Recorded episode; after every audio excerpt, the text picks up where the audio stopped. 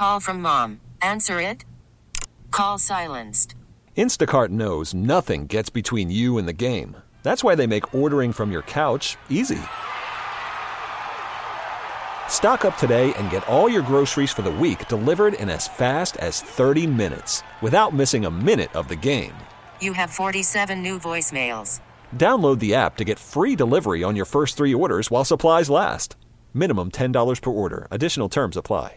Christopher Scalia, the editor of Scalia Speaks Reflections on Law, Faith, I'm doing well, thank you. It is so good to hear your voice, and we want to talk about uh, the book that you've edited called Scalia Speaks Reflections on Law, Faith, and a Life Well Lived about uh, your dad. And uh, Christopher, I, am thinking, you know, nine kids in a house, and uh, some of the things I've, I've read about your family. Uh, remind me of such a throwback, and I'm not saying that in a bad way, but what was it like to sit around at that dinner table and, and argue uh, salient points with your parents? Well, it, you know, it was fun. Um, uh, we didn't always argue salient points. I, I think a, a lot of people are under the impression that uh, every dinner was like a, a salon conversation where we were, uh, you know, disputing the finer points of uh, of one debate or another. But you know, we did we did talk politics and religion a little bit, but um, mostly it was just fun. We talked about all sorts of things. We talked about television, or you know, of course, the you know how our days were and what each of us did, and told jokes and told stories. It was fun, and I I really miss. Uh, I enjoyed it growing up. My father always made the point of being home for dinner, which was which was hard for him. Um, you know, it's easy to spend when you have a job like that to spend all day at the office, but he made a point of being home with us and um, saying grace uh, before every dinner and uh, you know, kind of really left an impression on me about about the importance of spending that kind of time. Did you ever have to give any kind of a persuasive presentation to your parents about something that you really wanted in life, whether it be, would be to, oh, I don't know, break curfew or, or take the car or whatever, that uh, turned into a, a very good discussion for you and your parents?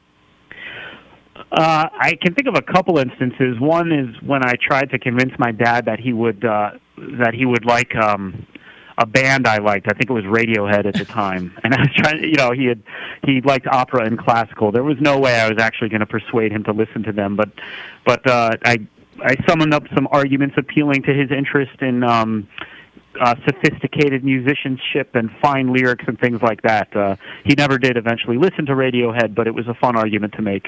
Uh, and then, uh, you know, of course, like any kid, I would try to talk my talk my way out of having to do to do work. Uh, usually with my dad, it would be work around the yard. Um, and I never convinced him to let me, or rarely convinced him to let me off the hook there. The only time I finally made my case was when um, we discovered I was very allergic to bees, and and and the only time that I ever got stung was when I was doing yard work. So that that got me off the hook finally. Yeah, I read something that you wrote about. Um, you didn't feel that you had time to mow the lawn, and you wanted him to do it. And he said something to the effect of, "Don't you think a Supreme Court justice yeah. also has things to do?" I had a cross country meet, and uh, and he wanted me to mow the the yard, so he he did it, and he made me feel guilty by reminding me that um, you know he had other things to do too when you were uh, setting out to put together this work, which has uh, all kinds of uh, memories that you've assembled, uh, speeches that he gave, or reflections that you have, uh, how how difficult was it to limit a book? I'm sure publishers only want a book of X amount of a size, and how did you manage to get that put together? Well, that that really was the hardest part. We read close to 200 speeches. Um, my co-editor was Ed Whelan, who uh, clerked for my father, and uh, it was there were so many great speeches um, about so many uh, so many different topics, including a few surprising ones.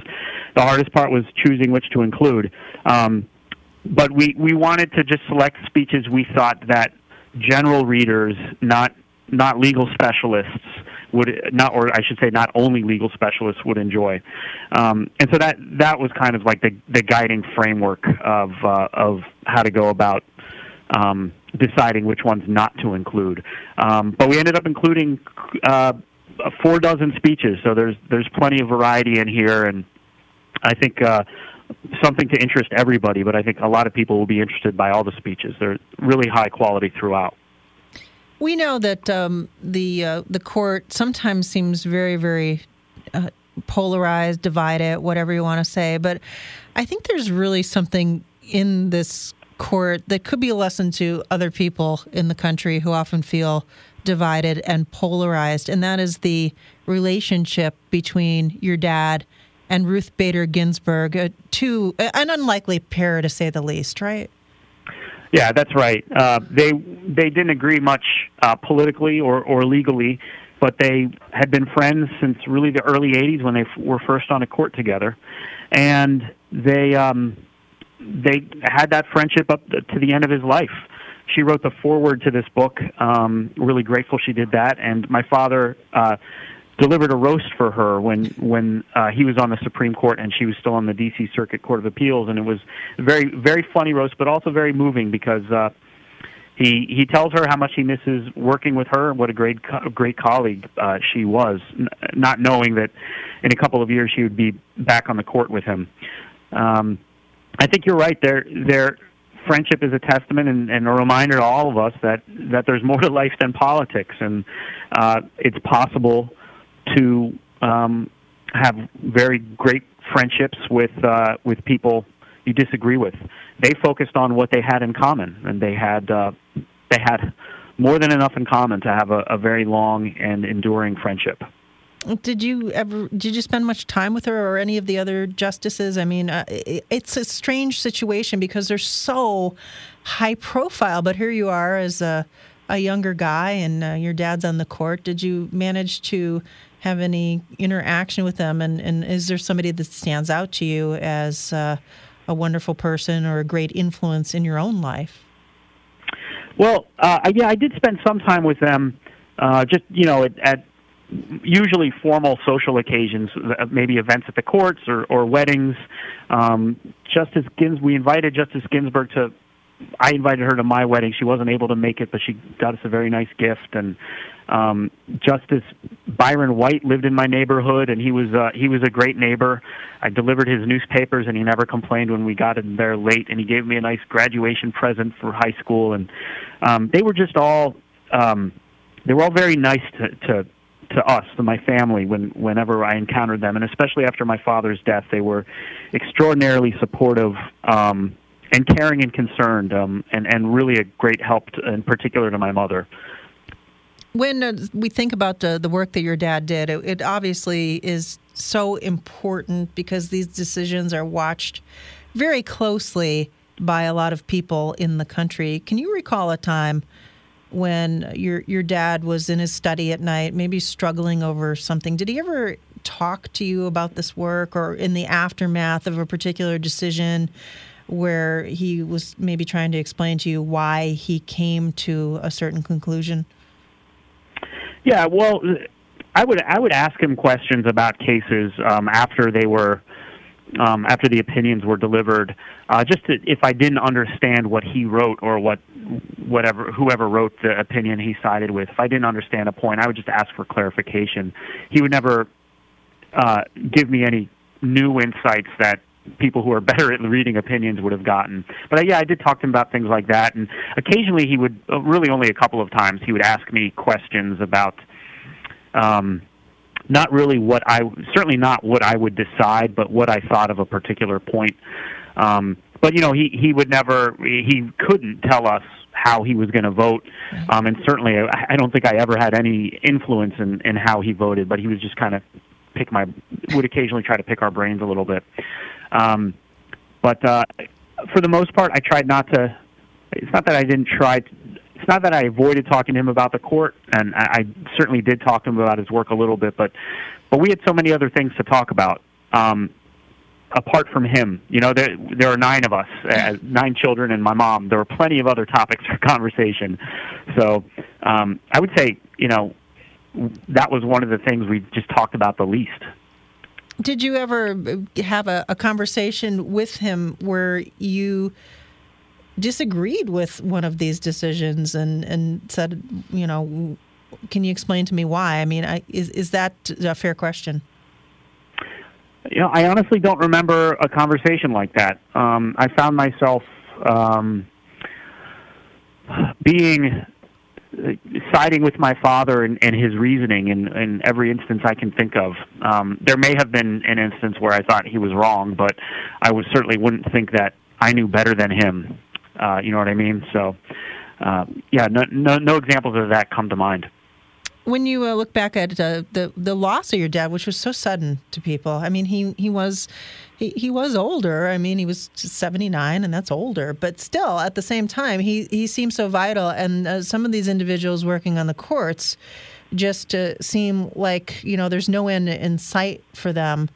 Um, and then, of course, it, it forced this very public um, searching for his replacement. And of course, there was a lot of uh, rancor on that because of uh, the nomination under President Obama that uh, was not acted upon. What was it like in the aftermath of your dad's death in these regards? Well, I, I mean, obviously, the the biggest effect. I, I'm aware that there were huge political um, repercussions, but for me and for my family, that it was uh, the the personal consequences and, and and the pain in that regard was was very powerful and and obviously what concerned us the most. Um, he wasn't he wasn't young. Uh, he was vital, but he wasn't in perfect health.